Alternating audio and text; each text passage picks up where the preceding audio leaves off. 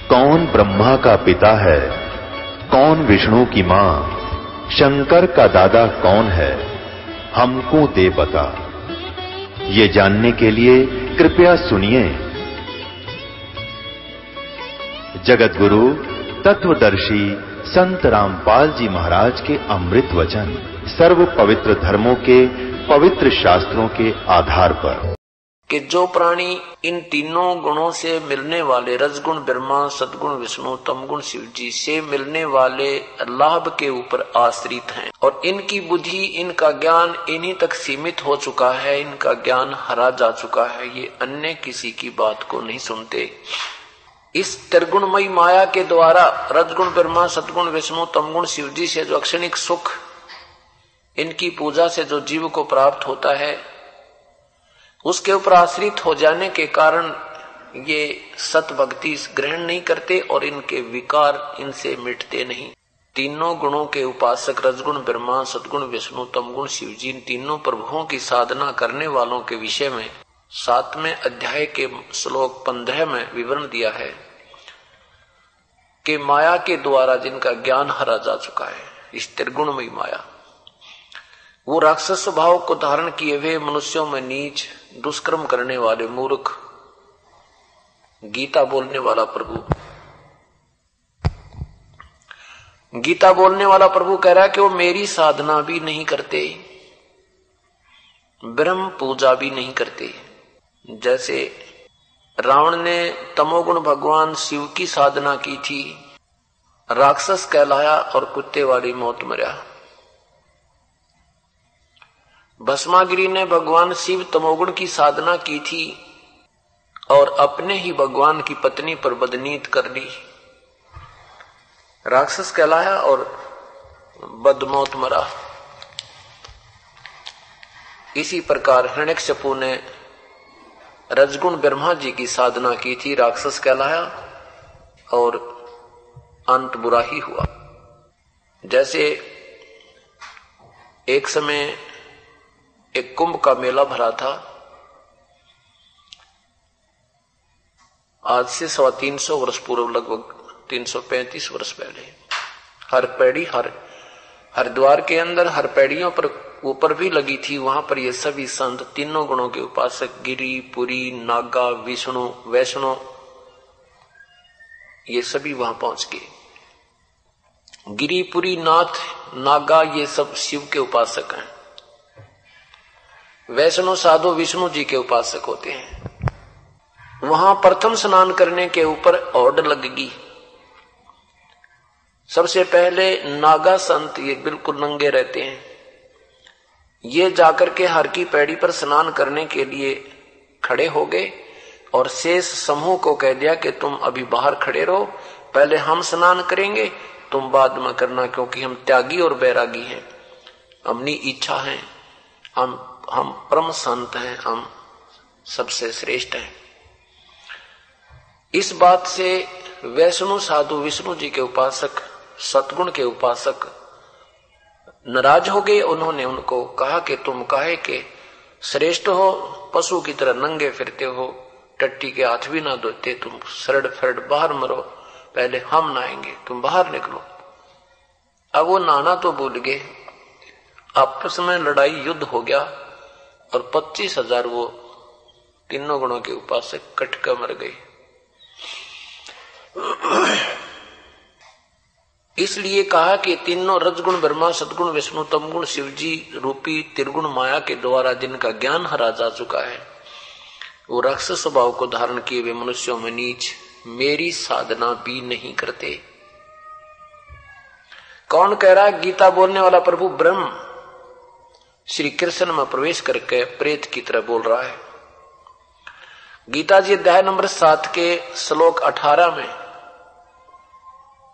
सोलह सत्रह अठारह में बताया कि मेरी ब्रह्म साधना भी चार प्रकार के करते हैं। एक अर्थार्थी अर्थार्थी का अर्थ होता जो धन, लाभ, व्यवसाय में लाभ बढ़िया काम चल जा। इस तरह के भी कोई अनुष्ठान करता है तो वेदों के मंत्रों से ही वो जंतर मंत्र करता करवाता है।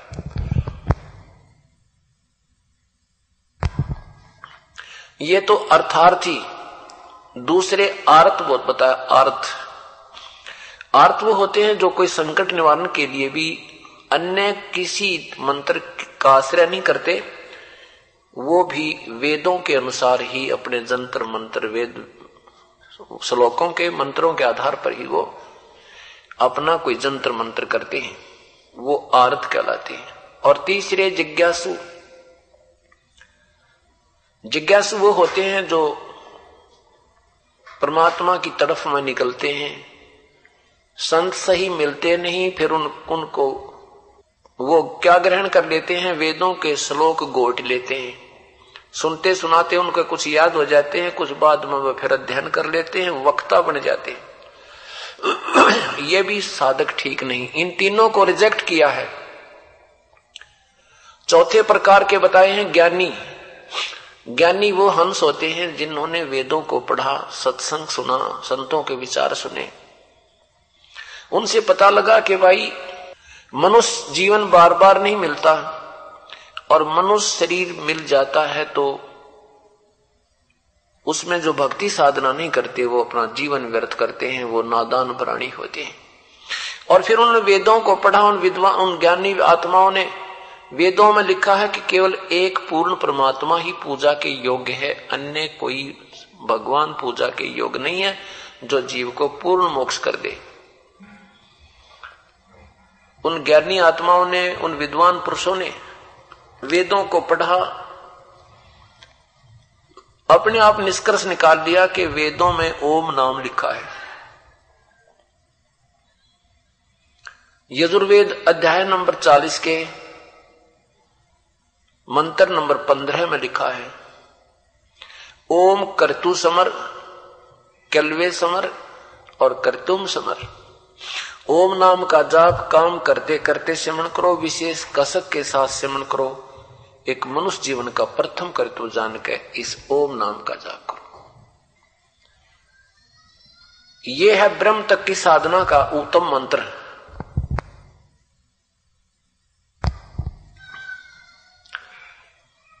उसके बाद फिर क्या बताया है कि चालीसवें अध्याय के दसवें मंत्र में यजुर्वेद के।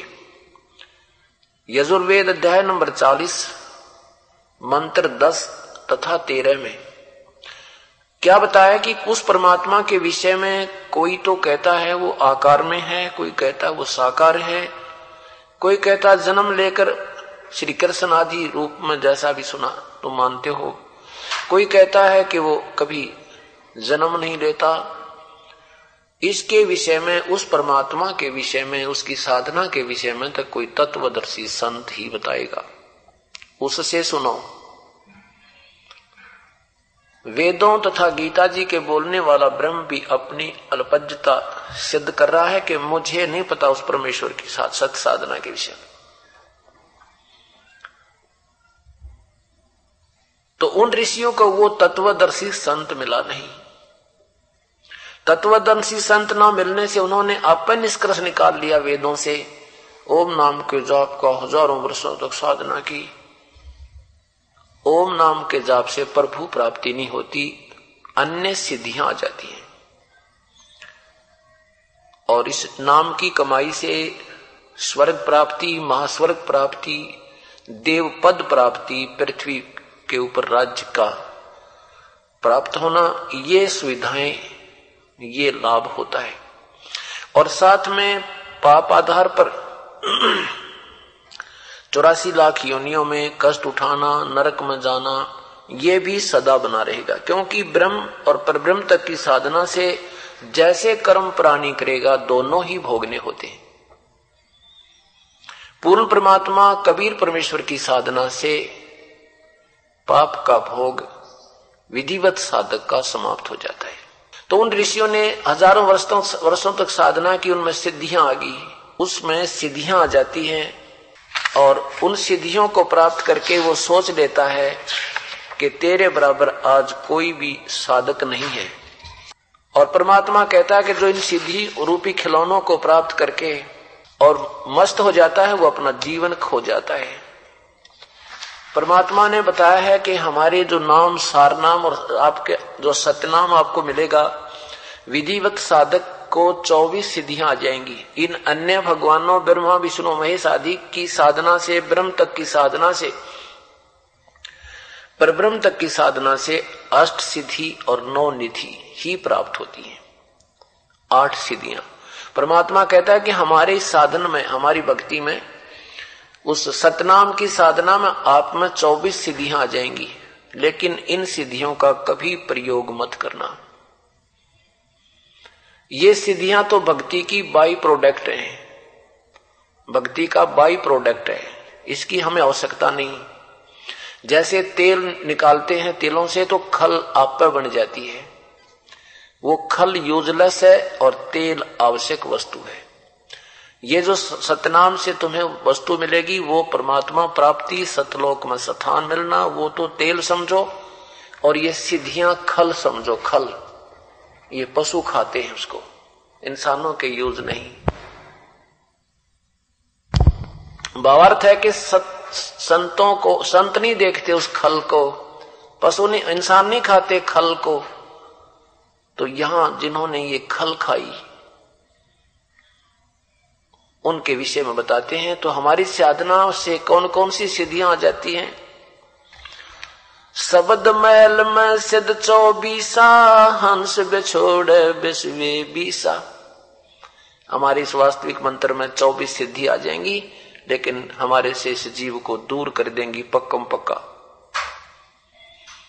क्योंकि एक सिद्धि कोई दिखा दे यहाँ पर, उस सिद्धि के आधार पर सारा संसार इकट्ठा हो जाए प्रभुता का पात्र बन जाएगा। प्रभुता का पात्र बन जाएगा, लेकिन भगवान से दूर हो जाएगा। जो प्रभु हो गया, वो भगवान से रिजेक्टेड है, क्योंकि प्रभु तो एक ही है, बाकी तो उसके बच्चे और दास ही रहना उत्तम होता है। तो क्या बताते हैं? शब्द महल में सिद्ध चौबीसा हंस बिछोड़ बिस्वे बीसा। एक सिद्धि सुर देव मिलावे, एक सिद्धि मन वृत्ति बतावे, एक सिद्धि हो पवन स्वरूपी, एक सिद्धि हो वे अनुरूपी, एक सिद्धि निस्वासर जागे, एक सिद्धि सेवक हो आगे। एक सिद्धि स्वर्गापुर वासा एक सिद्धि सब, एक एक सिद्धि एक सीधी स्वर्गापुर ध्यावे, एक सिद्धि सब घट सब घट छावे। एक सिद्धि सब सागर पीवे, एक सिद्धि जो बहुजुग जीवे। एक सिद्धि जो उड़े आकाशा, एक सिद्धि परलोक वासा। एक सिद्धि कष्ट तन जारा, एक सिद्धि तन हंस नियारा। एक सिद्धि जल डूब न जाई, एक सिद्धि जल पैर न लाई, एक सिद्धि बहु चोले धारे, एक सिद्धि नी तत्व विचारे। एक सिद्धि पाँचों तत नीरम, एक सिद्धि जो बज्र शरीरम, एक सिद्धि पीवे ना खाई, एक सिद्धि जो गुप्त छिपाही। एक सिद्धि ब्रह्मंड चलावे, एक सिद्धि सब नाद मिलावे। एता खेल खिलारी खेले सो हम हंसा पर गट बेले।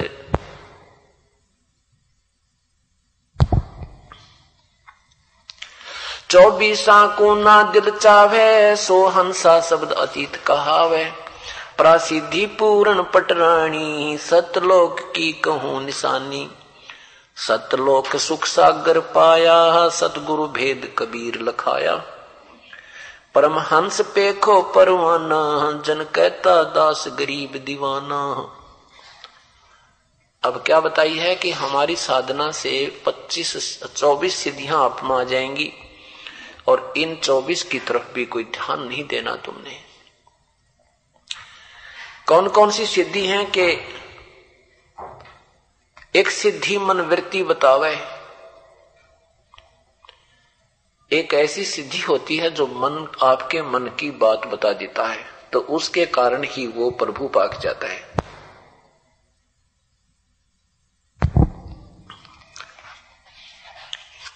एक बार ये पूछा पढ़ाने वालों के पास चले जाते हैं, जिनकी कोई चोरी हो जाती है।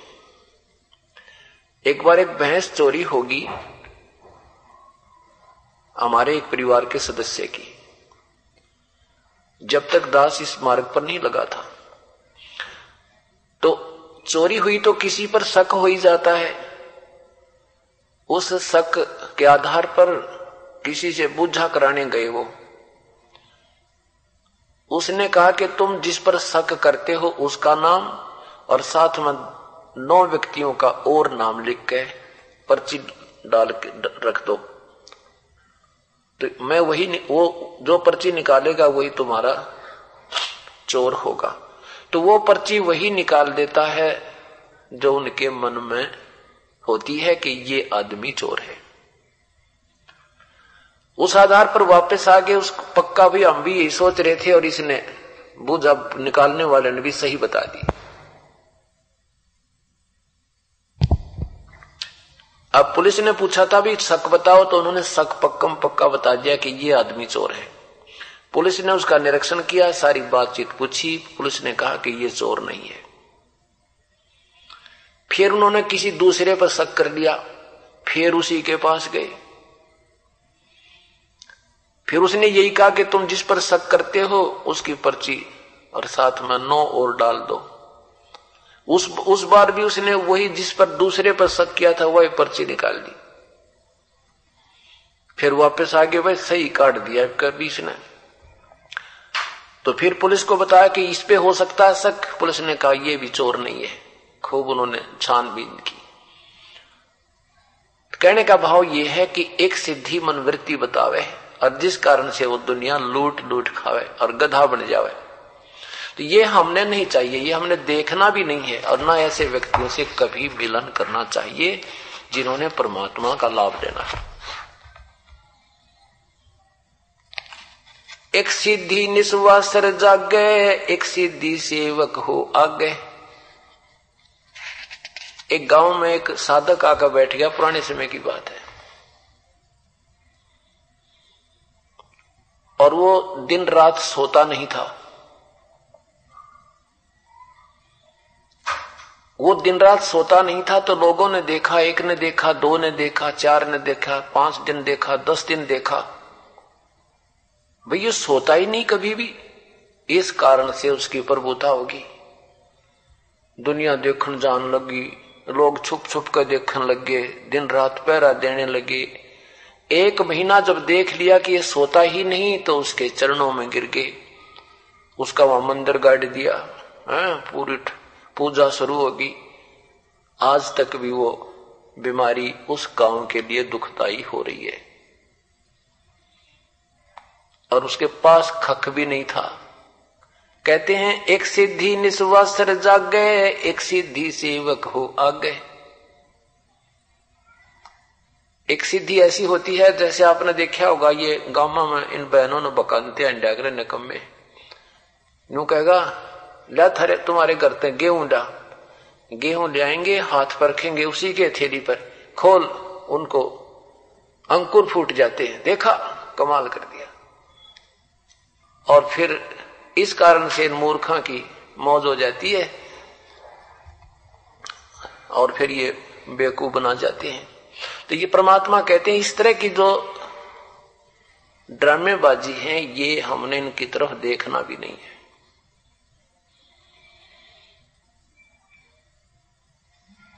एक सिद्धि जल डूब न जाई, एक सिद्धि जल पैर न लाई। एक सिद्धि ऐसी होती है कि उस, उसके जल, पैरों का पानी ना लगता। वहाँ एक गाँव में सिसाना गाँव में एक नहर के पास आश्रम बना हुआ एक महात्मा का। उनमें ये खासियत बताते थे कि यो पानी में अगर निकल जाए इसका पैर का पानी ना लगता गारा ना लगती। बस इसी कारण से वो सिद्ध पाक गया, और दुनिया ने आश्रम गाड़ दिया। ऐसी ये सब कहानी क्यों बिगड़ी? क्योंकि हम स्वयं भक्ति के इस तत्व ज्ञान से अपरिचित थे तो इन ऐसे संतों का सूत बैठा रहा हमें मूर्ख बनाने में। एक सिद्धि जल डूब ना जाई। एक सिद्धि ऐसी होती है जो ऐसे चलता है, ज़मीन के पर चलते ऐसे पृथ्वी पर चलता है। तो ये भी सिद्धि हमें पसंद नहीं, इसकी हमें आवश्यकता नहीं। एक नाथ के, एक सिद्ध के, तपस्वी के दोस्त थे उस गुरुदेव के श्री त्यागने के बाद वो अपनी साधना को परिपक्व करने के लिए उनके द्वारा बताए साधन के आधार पे अपने अपने दूसरी दिशा में, अपोजिट दिशा में चले गए। उनमें से एक को ये तत्व ज्ञान दर्शी परमेश्वर के प्यारे संत मिल गए। उसने उस पुरानी गलत साधना को त्याग कर तपस्वी वाली साधना को त्याग कर वो सिद्धि प्राप्ति वाली साधना को त्याग कर परमात्मा प्राप्ति वाली साधना प्रारंभ कर दी। वो झूठा गुरु वाला नाम त्याग दिया और परम संत से उपदेश लेकर जीवन कल्याण कराया। और दूसरे वाला उसी पुरानी अपने पूर्व गुरुदेव की साधना पर आरूढ़ रहा। बारह वर्ष के बाद वो दोनों एक दरिया के ऊपर किसी समागम में मिले। कुशल मंगल पूछा अपनी अपनी साधना के विषय में जानकारी चाहिए तो जिसने वो सत साध, तत्वदर्शी संत मिल गया था, उस संत ने कहा, उस भक्त ने कहा कि मुझे तो जो मिलना था, सब कुछ मिल गया। दूसरे जो सिद्धि प्राप्ति के लिए प्रयत्न कर रहा था और उसने कोई सिद्धि प्राप्ति कर चुका था, वो कहता है कि कोई दिखा अपनी सिद्धि। तो उस तत्वदर्शी संत के साधक ने कहा कि हमने कोई सिद्धि नहीं, हमने परमात्मा प्राप्ति कर ली है। दूसरा कहता है कि नहीं, तुम आपको कुछ नहीं मिला, आपने महान गलती कर दी है। आपने कोई साधना की नहीं, गफलत की है। मैं दिखाऊँ आपको, मैंने क्या प्राप्ति की बारह वर्ष में। कहा, दिखाओ क्या प्राप्ति की आपने। उस दरिया के ऊपर से ऐसे चल रहा जैसे थल पर चलता है पृथ्वी पर और दूसरे किनारे चला गया और वहाँ से फिर वापस आ गया। कहा, देखा, कैसी सिद्धि पाई है मैंने। वो जो तत्वदर्शी संत का सेवक था, वो कहने लगा, नादान, बारह वर्ष में दो अन्य का काम की प्राप्ति की थी दो अन्यों की। एक अन्य में ये नौका वाला दरिया से परली तरह छोड़ देता, एक अन्य में वापस ले आता, बारह वर्ष में तने दो अन्य की कमाई करी। ये कोई भक्ति नहीं तेरी। तो एकदम असमंजस में पड़ गया इस बात में भाई सचमुच। ये भी कोई बात हुई, फिर इससे क्या मिलेगा तुझे? घूमता रहे दरिया पर मर भूखा। तो वो कहने लगा, फिर क्या बात है? फिर उन्हें पूरा तत्व ज्ञान समझाया, फिर वो सारी कहानी बताई। तब उस अनजान साधक ने कहा कि मेरा भी कल्याण कराओ, उस महापुरुष के पास ले जा, ले चलकर।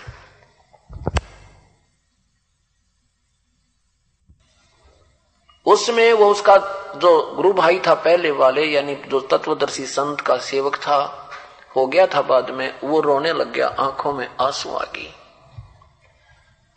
तो वो तपस्वी, यानी वो सिद्ध कहने लग गया, क्यों रोए आप? कारण बताओ। उस सत साधक ने कहा कि आपका दुर्भाग्य है। अब वो संत पृथ्वी नहीं रहे संसार में, जो मेरे गुरुदेव थे, वो शरीर छोड़ चुके हैं। तो उस सिद्धि प्राप्त संत ने कहा कि वो किसी को आदेश देकर गए होंगे। किसी को तो अपना बाहर सौंप कर गए होंगे। इस कार्य का कोई कार्य, कार्यभार किसी को सौंप कर गए होंगे, मैं उसी से उपदेश लेकर अपना कल्याण करवा दूँगा। वो कह रहा है कि मैं इसलिए रो रहा हूँ कि तू उससे नाम नहीं ले सकता और नाम ले लेगा तो तेरी श्रद्धा बने को नहीं तो सिद्ध ने कहा कि ऐसी कौन सी बात है? मुझे तो भगवान चाहिए।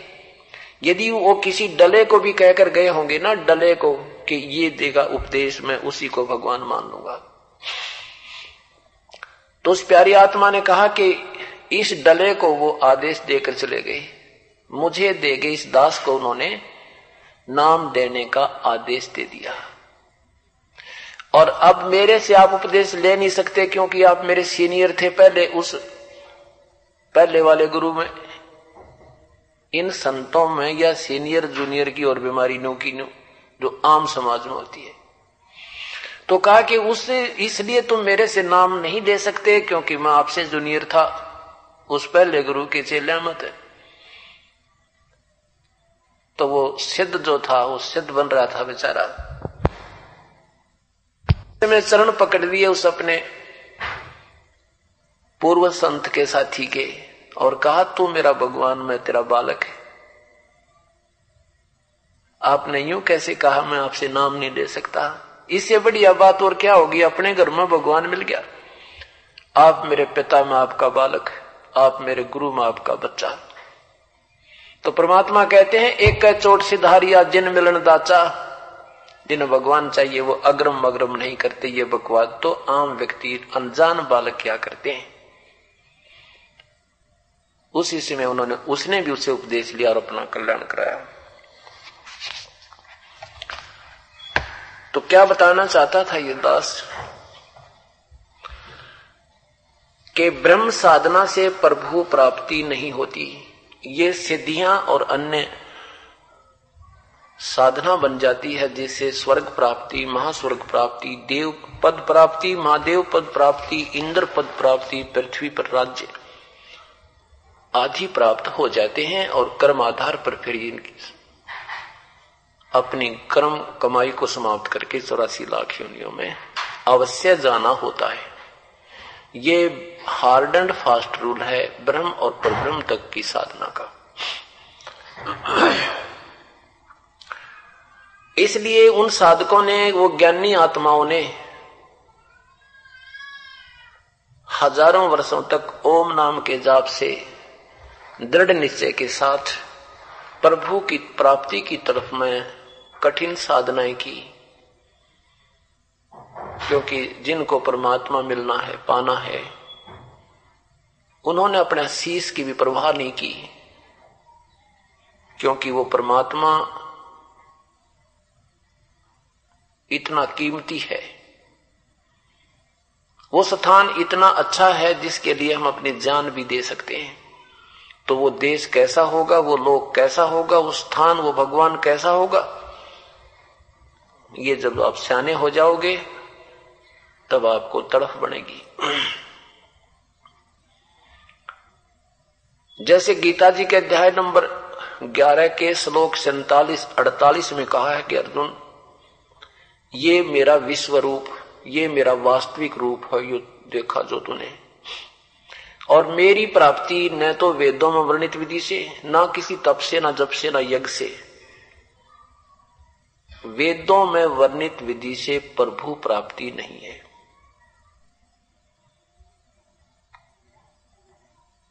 इससे अन्य लाभ है।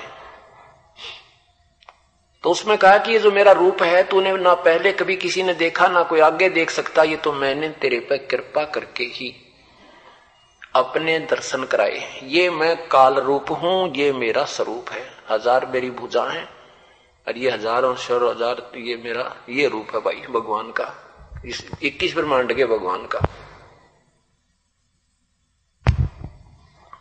तो इसमें फाइनल कर दिया गीता जी के अध्याय नंबर 11 के मंत्र 48 में कि तेरे अतिरिक्त ना तो किसी ने पहले देखा और ना ही कोई आगे देख सकता। इति सिद्धम वेदों में वर्णित विधि से प्रभु प्राप्ति नहीं है।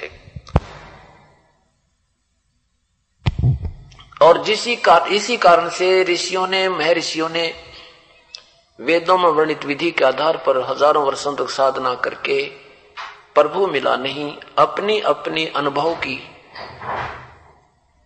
अपने अपने अनुभव की पुस्तकें लिख दी कि प्रभु निराकार है। अन्य जो छोटी मोटी कोई झलक अंदर की देखी उसका विवरण कर दिया। वो भी एक दूसरे की नहीं मिलती।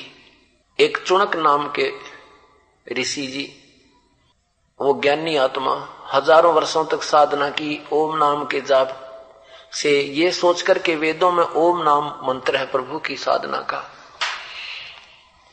और कोई मंत्र नहीं है। हज़ारों वर्षों तक तप तप किया, उस तप से वो एटम यानी पूरी सृष्टि पर, पृथ्वी पर जिसका राज्य हो, उसको चक्रवर्ती शासक कहते हैं। उसको चकवे भी कहते हैं, जैसे पृथ्वीपति चकवे गए, जिनके चक्र चलंत, वो चकवे मीन चक्रवर्ती राजा।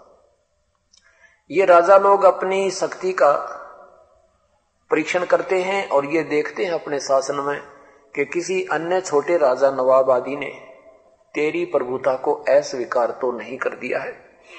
उसके लिए एक घोड़ा छोड़ देते हैं जिस पर राजा स्वयं विराजमान होता है। उस घोड़े पर कोई सवार नहीं होता। उसके गले में एक पोस्टर बाँध देते हैं। उस पर विवरण लिख देते हैं कि राजा, जिसने राजा की प्रभुता स्वीकार ना हो, वो इस घोड़े को बाँध ले। राजा से युद्ध के लिए तैयार हो जाए। उस राजा के पास बेहतर अक्षौणी बेहतर करोड़ सेना है। उसके साथ सैकड़ों, हज़ारों सैनिक साथ छोड़ दिए। पूरी पृथ्वी पर घूमता हुआ वो घोड़ा चल रहा है लेकिन किसी राजा ने नहीं पकड़ा।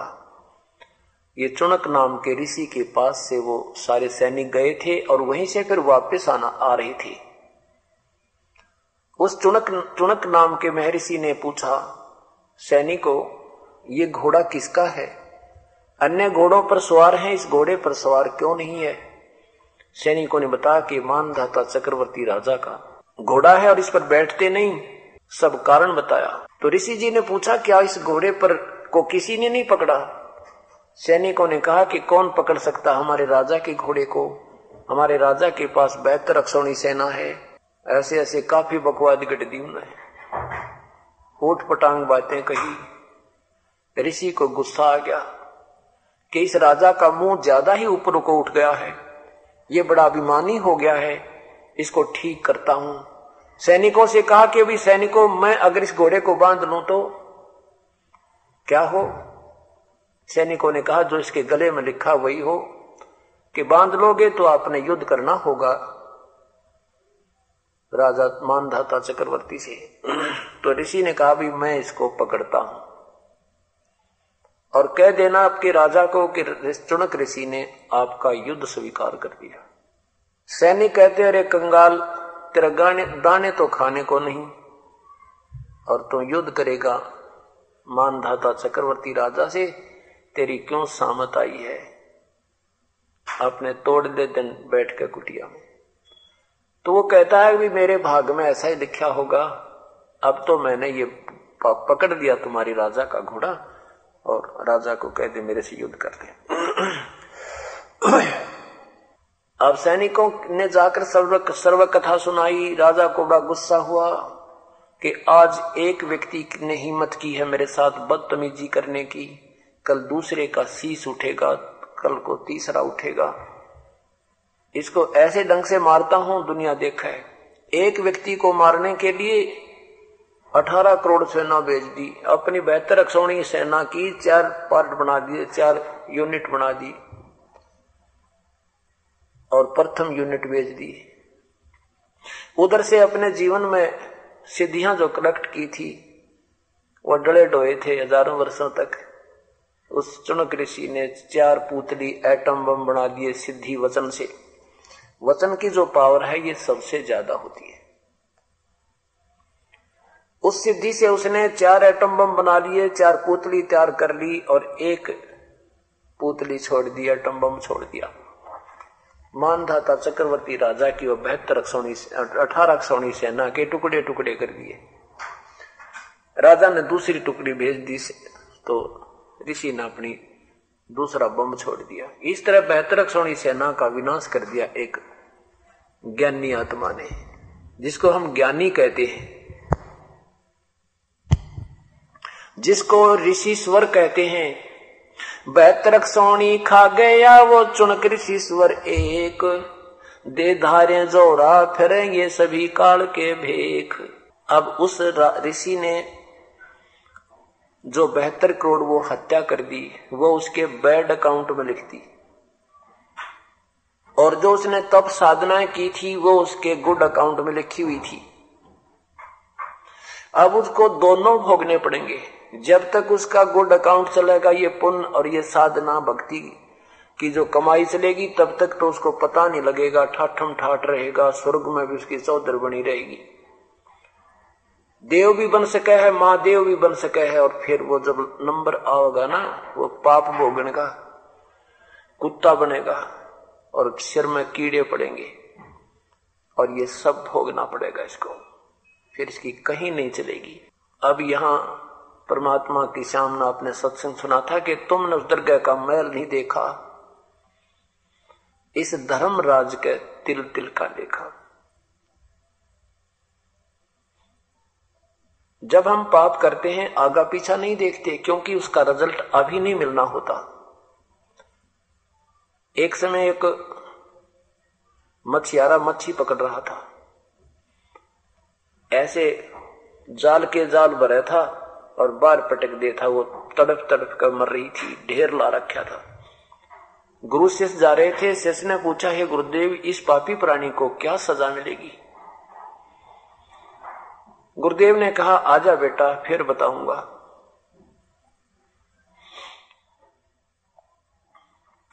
चार पाँच वर्ष के बाद, दस वर्ष के बाद वो फिर मिलते हैं। चार पाँच दस वर्ष के बाद फिर उन्होंने क्या देखा कि एक हाथी का बच्चा दो वृक्षों के बीच में कम जगह थी। उछल कूद करता हुआ उन दोनों के बीच में फंस गया। और ऐसे झटकम पटकम करके वो निकलता गया, पर उसका जख्म हो गए गहरे, और उसमें ये जीव गिर गए, कीड़े पड़ गए। पड़ा पड़ा चिंगाड़ मार रहा है, और इतने लंबे लंबे कीड़े उसके शरीर को खा रहे वो दोनों गुरु शिष्य वहाँ से निकल रहे थे। तब गुरु शिष्य ने पूछा, हे गुरुदेव, इस हाथी के बच्चे ने ऐसा कौन सा पाप किया है? जो इसको इतना भयंकर पीड़ा हो रही है। तब गुरुदेव ने बताया, बेटा, ये वो मछियारा था, जो मच्छी पकड़ रहा था। जब तक इसने सोची भी ना थी, ये ब्रान माटी होगी। कूद कूद कर मांस मच्छी मछियाँ पकड़ रहा था, खा रहा था। अब वो अपना भोग भोग रहा है। तो यहाँ परमात्मा कहते, तुमने उस दरगाह का मैल नहीं देखा। उस धर्मराज के वही पाई पाई का लेखा। तो क्या बताना चाह रहे थे कि जैसे तीनों गुणों के उपासकों के विषय में आपने पढ़ा के ब्रह्मा विष्णु महेश के साधक, तीनों गुण रजगुण ब्रह्मा सदगुण, विष्णु तम गुण शिव जी के साधक, कैसे कट मरे वहाँ पर? हर हर पैड़ी, हर की पैड़ी कहें हरिद्वार में, जहाँ भगवान की उपस्थिति भी मानते हो, और भगवान के सामने ऐसा जुल्म कर डाला पच्चीस हज़ार व्यक्तियों का कत्ल कर दिया। तो क्या बताते हैं आदनी गरीबदास साहेब जी? तीर तुपक तलवार कटारी जमधड़ ज़ोर बधावे हैं।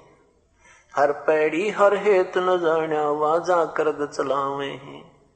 काटे शीस नहीं दिल करुणा ये जग में साध कवावे हैं। जो जन इनके दर्शन को जावे, उनको भी नरक पठावे हैं।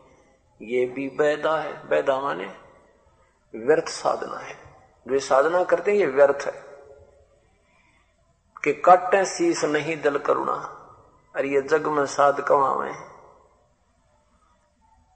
ऐसे ही चुनक ऋषि के बारे में कि बैतरक सोनी खा गया वो चुनक ऋषि स्वर एक, दे धारे जोरा फिर ये सभी काल के बेख। ये काल तक की साधना के, ब्रह्म तक की साधना के उपासक भी दे धारे जोरा फिर। जोरा माने मौत। कि ये चलती फिरती मौत फिर ये ऋषि और महर्षि कहलाते हैं। ऋषि अपनी साधना कर रहा था, राजा अपना कर्म कर रहा था। बताओ उस ऋषि ने पंगा लेने की क्या ज़रूरत थी कि मन बाँध लिया घोड़ा? तेरा गजब हो। क्योंकि ये काल पहले तो इनको उल्टी साधना से बम बनावे। और फिर रिमोट उसके हाथ में मन उसी का एलिमेंट है। और वहाँ से रिमोट ऑन कर दी, उल्टी बुद्धि कर दी उस ऋषि जी की। तो यहाँ परमात्मा कहते हैं, स्वर्णर मुनि जन तैतीस करोड़ी। बंदे सभी काल की डोरी। ये तैतीस करोड़ देवता, अठासी हज़ार ऋषि भी उस काल के ही बंधन में उसी की डोर का बंध रहे हैं। वही इनकी, इनका जो है ना, उसी के संकेत से सब कार्य हो रहा है और यहीं तक की साधना और यहीं तक ये उलट पुलट के खेल में उलझे हुए हैं। तो यहाँ बताया है कि सातवें अध्याय के गीता जी के अध्याय नंबर सात, श्लोक अठारह में कहा है कि ज्ञानी आत्मा है तो उद्धार है। उद्धार मीन परमात्मा पाने के लिए अपनी जान की भी परवाह नहीं करते। चाहे सिर जाओ, चाहे धड़ जाओ, भगवान मिल जाए, लेकिन वे ऑफ़ वर्शिप ठीक ना होते शास्त्र अनुकूल साधना ना होने से अब भक्ति मिली, परमात्मा तो मिला नहीं, और ये कुमत वर्गी। तो ये कहते हैं, ये आत्मा है तो उद्धार बेचारी, लेकिन ये मेरी ही उस अनुतम गति में आश्रित है। अनुतम माने घटिया तो घटिया अब्रह्म तक की साधना भी अनुतमाम, कति घटिया कति व्यर्थ, क्योंकि ना जन्म मृत्यु समाप्त हो सकती न ही कर्म का दंड समाप्त हो सकता। जैसा किया जो का तो फल मिल, मिलता ही रहेगा चौरासी लाख योनिया भी भोगनी ही पड़ेंगी।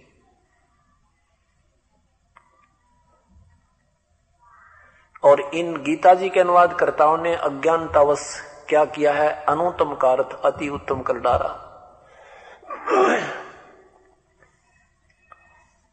क्योंकि उन्होंने श्री कृष्ण जी को ही हीरो बना रखा था गीता जी में। जबकि श्री कृष्ण जी तो कहते हैं, मुझे तो पता ही नहीं गीता जी में मैंने बोला क्या था? संक्षिप्त महाभारत, द्वितीय भाग, गीता प्रेस गौरव से प्रकाशित। पुराने का प्रश्न नंबर है पंद्रह सौ इकतीस और नए का छह सौ सड़सठ नंबर पृष्ठ पे, जो कि तू लिखा है कि जब महाभारत समाप्त हुई युधिष्ठिर गद्दी पर विराजमान हुआ श्री कृष्ण जिंदवार का जाने की तैयारी की। तो क्योंकि श्री कृष्ण जी पांडवों के धार्मिक गुरु थे, वो शिक्षा, दीक्षा देते थे, नाम देते थे। तो सभी ने मिलकर प्रार्थना की कि आप एक सत्संग कर कीजिए। गुरुवर फिर जाना ताकि हम आपके आदेशों का पालन करते रहें। तो श्री कृष्ण जी ने वो समय और स्थान तिथि निहित कर दी। सत्संग के दिन सत्संग स्थल से कुछ समय पूर्व दोनों अर्जुन और कृष्ण घूम रहे हैं श्रोतागण स्थान ग्रहण कर रहे हैं। अर्जुन ने कहा कि, हे भगवान, आज वो गीता वाला ज्ञान मुझे फिर सुनाना। युद्ध के कारण मैं भूल गया, उसको याद नहीं रहा। तो श्री कृष्ण जी ने कहा रे बुद्धिहीन, कर्महीन तो बड़ा निकम्मा है। तूने वो इतना निर्मल ज्ञान याद क्यों नहीं रखा? और स्वयं कहते हैं भाई मुझे तो याद नहीं मैंने क्या कहा था, अब मैं उसका पूरा नहीं दोहरा सकता। बताओ। अब मैं सत्संग कर रहा हूँ, आप सुन रहे हो। इस इस पूरे सत्संग को आप 20 प्रतिशत याद रख सकते हो गणित करना जो पहली बार व्यक्ति आएगा। और फिर मैं, मेरे, मैं आपसे, आप मेरे से पूछो कि जी वही सत्संग सुनाना जो आपने बरवाला में सुनाया था। और मैं कहूँ कि तुमने याद क्यों नहीं रखा? और मुझे तो अब याद नहीं तो ये बात जची नहीं। क्यों नहीं जची? क्योंकि श्री कृष्ण में वो प्रेतवत ब्रह्म बैठ कर बोल गया। और श्री कृष्ण वाली आत्मा को कति ज्ञान नहीं था, गीता जी में क्या कहा? तो अब मैं अपने होश वास में बोल रहा हूँ, मेरे से कभी सुन लेना, ये सत्संग जो का तो सुना दूँगा और आप नहीं सुना सकते।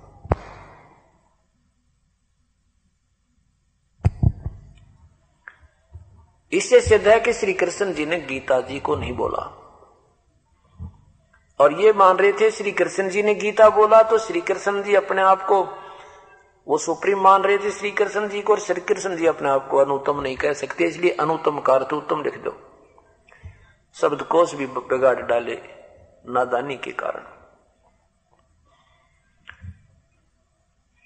अब गीता जी के साथ में अध्याय के उन्नीसवें श्लोक में कहा है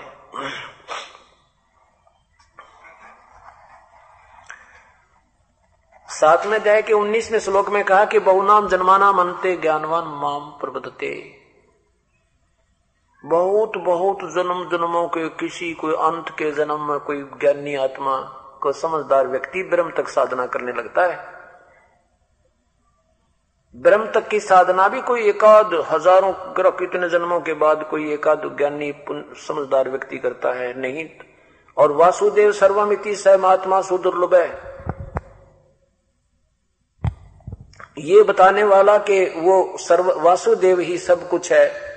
सर्वस सब कुछ, यानी पूजा के योग भी वही है, सृष्टि रचनहार भी वही है, कर्मों के, पाप कर्मों का विनाशक भी वो वासुदेव ही है। और वही पूजा के योग्य है, अन्य पूजा करने योग्य प्रभु नहीं है। ये ज्ञान देने वाला महात्मा तो बड़ी मुश्किल तय मिलेगा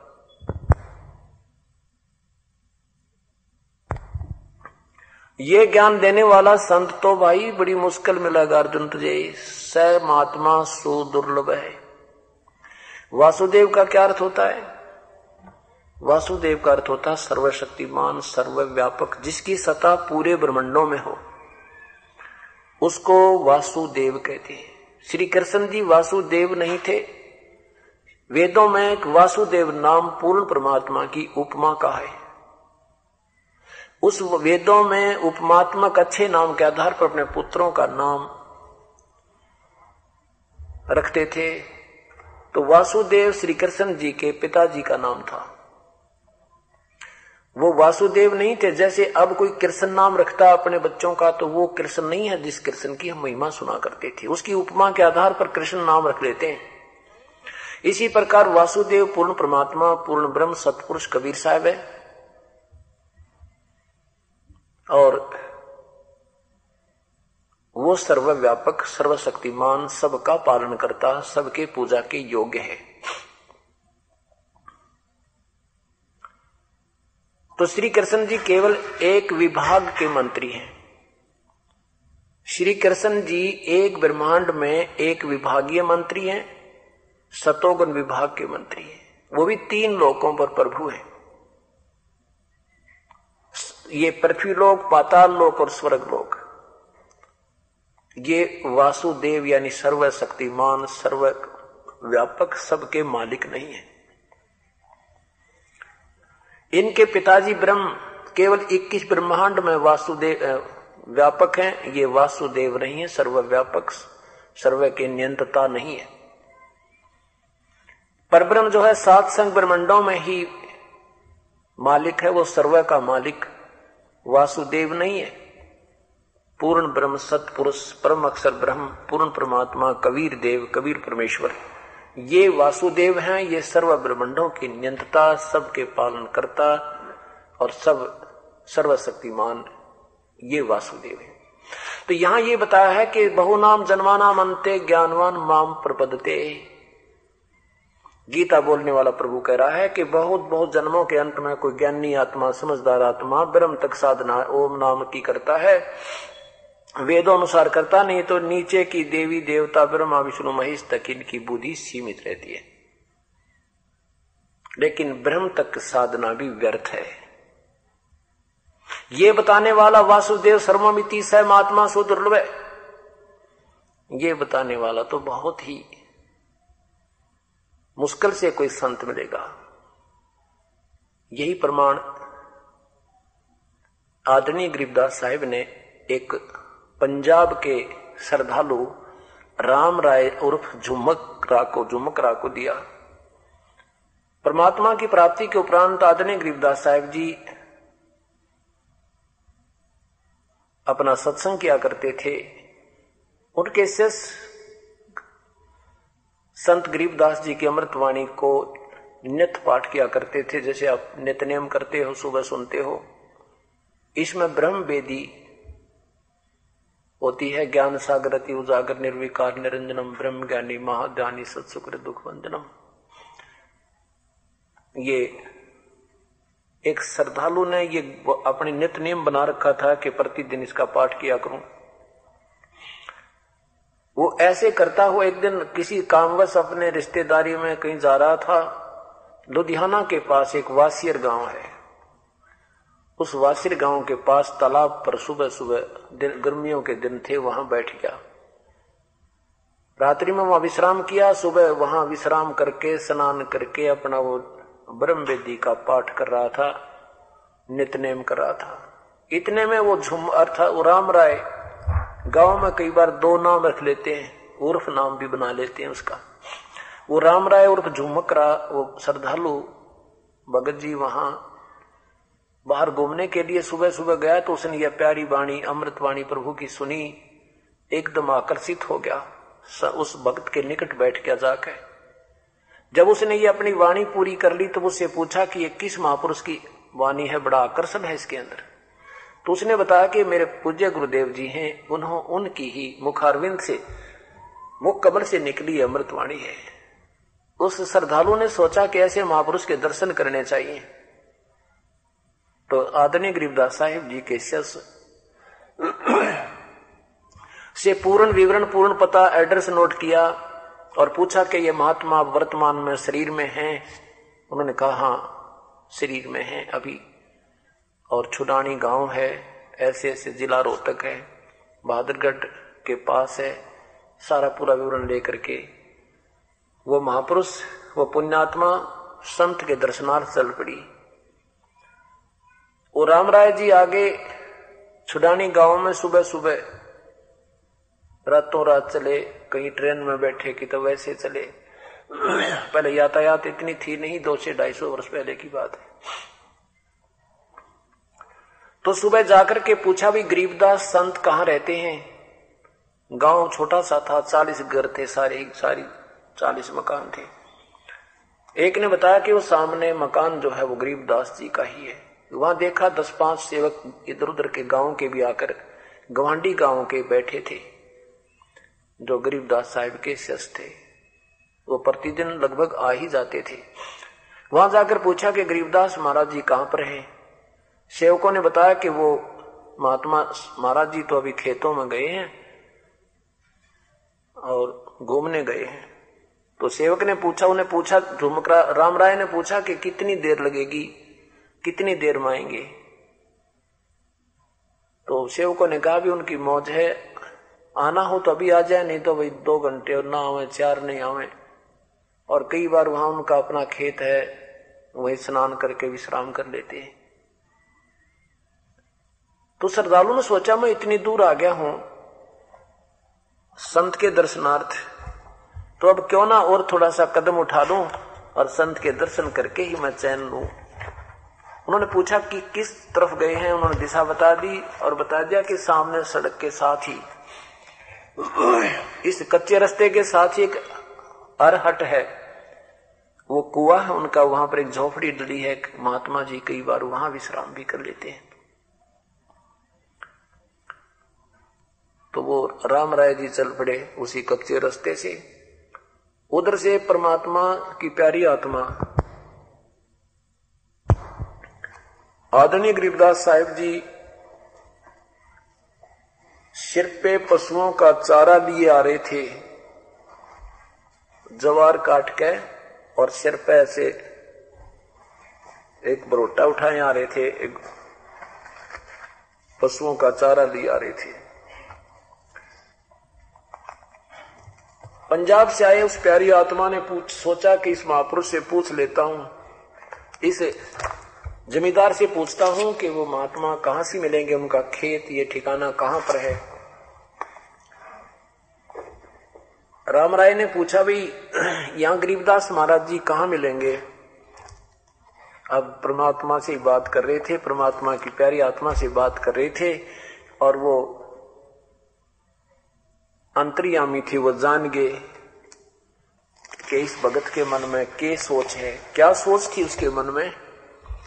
क्योंकि हम संत मानते हैं, जिसने दाढ़ी बड़ी बनवा रखी हो बड़ी बड़ी दाढ़ी हो, सिर पे बड़े बड़े बाल उल्ट पुलट बाँध रखे हो, चिमटा ले रखा हो, शरीर पर केवल एक लंगोट हो, और वही कान कून में कोई मोटी मोटी मुद्रा डाल रखी हो, या गल में माला हो धूने दाने पर बैठा हो, राख लपेट रखी हो।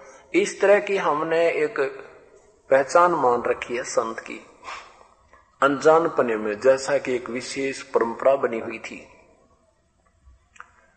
या लाल कपड़े पहन रखे हो, मुंड मुंडा रखा हो, तिलक पान सात ला रखे हो तो हम संत साधु मानते हैं, अन्यथा नहीं मानते। अब वो आदरणीय गरीबदास साहब जी समझ गए कि इस बोली आत्मा के मन में संत का जो की परिभाषा ये किस प्रकार कल्पना कर चुके हैं। यदि मैं कह दूँगा कि मैं गरीबदास हूँ तो मेरी एक नहीं सुनेगा। और मुझे मूर्ख समझ कर रिजेक्ट करके अभी वापस चला जाएगा और इतनी दूर आना इसका निष्फल हो जाएगा। इसलिए कहा कि आजा मेरे साथ, भगत जी, मैं तुझे आजा, मेरे साथ आजा, मैं तुझे गरीबदास जी से मिलाता हूँ। अब ऐसे कोई व्यक्ति कहे तो अतिथि को मानना भी पड़ता है, उसके पीछे पीछे हो। लिए गरीबदास साहब के पीछे पीछे आगे, वहाँ श्रद्धालु बैठे थे और सेवक, किसी ने उनका, वो जो चारा ले रखा था, सिर पे पशुओं का बरोटा, उस बंडल को लिया, किसी ने दंडवत प्रणाम किया अब वो राम राय देख रहा है कि इस व्यक्ति, जमींदार को ये लोग प्रणाम क्यों कर रहे हैं? दंडवत क्यों कर रहे हैं? तो एक से पूछा भी ये कौन है?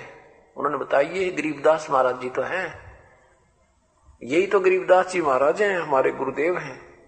अब उस जो मकरा ने सोचा रहे तेरा गजब हो इतनी दूर आया, ढाई से तीन सौ किलोमीटर यू महाराज जी पाया। एक किसान है ये तो। ऐ तेरा गज खोदा पहाड़ निकली चुया वो भी मरी हुई ऐसे मन में ना जाने के के बात बना ली तेरा गजब हुई संत तो रहे नहीं, दुनिया को बकाते हैं, ये है। बड़ी आत्माओं को गुमराह कर रहे हैं। एक मिनट में यू मन ना जाने कितने संकल्प विकल्प कर देता है। इसकी गंदी आदत है। अब गरीबदास जी महाराज जान रहे थे कि भगत जी का तो कड़ुबाबू हो गया दिखे इतने में उन पाँच चार सेवक थे, उनसे किसी से कहा भाई ये बैलों को पानी पिला लाओ। किसी से कहा भी पशुओं का चारा काट लो। एक से कहा भी मेरा पानी डाल दो, मैं नहाऊँगा। पटड़ा बिछा कर वहीं स्नान करने लगे और वो राम राय जी बैठ गए। माथे पाथ रख के तेरा गजब हो गया, कहा जाऊँ बता। अब जो ही वो स्नान कर रहे थे वहाँ दो ही रह गए गरीबदास साहब जी और साथ में वो राम राय जी। राम राय जी भी बहुत बड़े यानी वहाँ के जमींदार थे किसान थे। उसके भी हज़ारों बीघा ज़मीन थी और गरीबदास साहेब जी के भी ढाई हज़ार बीघा ज़मीन थी। इसलिए उसको राम राय बोलते थे। राय साहब बोलते जिसके पास अच्छा धन हो। उसके मन में उथल पुथल हो रही थी, परमात्मा ने तो इस गरीबदास साहब ने इस उद्देश्य से उसका नाम जो मकरा रख दिया। और उसका वैसे भी गाँव में उर्फ़ नाम जो मकरा से ही वो प्रसिद्ध था। तब गरीबदास साहिब जी ने कहा भी जो मकरा एक बार आना जरा इधर, जो स्नान कर लिया। गरीबदास जी साहिब ने स्नान कर लिया और स्नान करके धोती बांधने लगे, जैसे हरियाणा में धोती बांधते हैं। तो उस धोती का एक हिस्सा, एक बेल्ट बनाते हैं। उसी से नो का नो जुड़े जुड़ाए उसका काटते नहीं है। और ऐसे धोती को, धोती के ऊपर के बेल्ट स्थान पर एक अलग से बाँध देते हैं, ऐसा करके। तो गरीबदास जी ने कहा भी जो मकरा आना, मेरी उंगली का चोट लग गई और चोट लगने से ये काम नहीं कर रही, ये गांठ नहीं लग रही मेरे से, धोती का गांठ ला दे मेरी के मुकरा जी उठे और उन्होंने खड़े हुए और धोती का नू ला के चारों तरफ़ गए और गांठ ला के ऐसे करे ना गरीबदास जी के शरीर के अंदर से निकल के धोती का गांठ लागी शरीर के अंदर से धोती आ गई।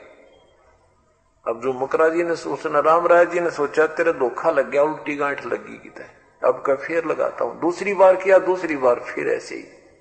तीसरी बार किया, तीसरी बार फिर ऐसे तब गरीब वो क्या सोच रहा था कि मेरे कैसा जमींदार है? ये इसके मजदूर होंगे, ये इसने भगवान मान रहे हैं। तो कहते हैं परमात्मा, क्या बोले गरीबदास साहब जी के धूमकरा मैं तो तेरे जैसा किसान हूँ भाई। और ये गांठ क्यों ना लगती धोती के?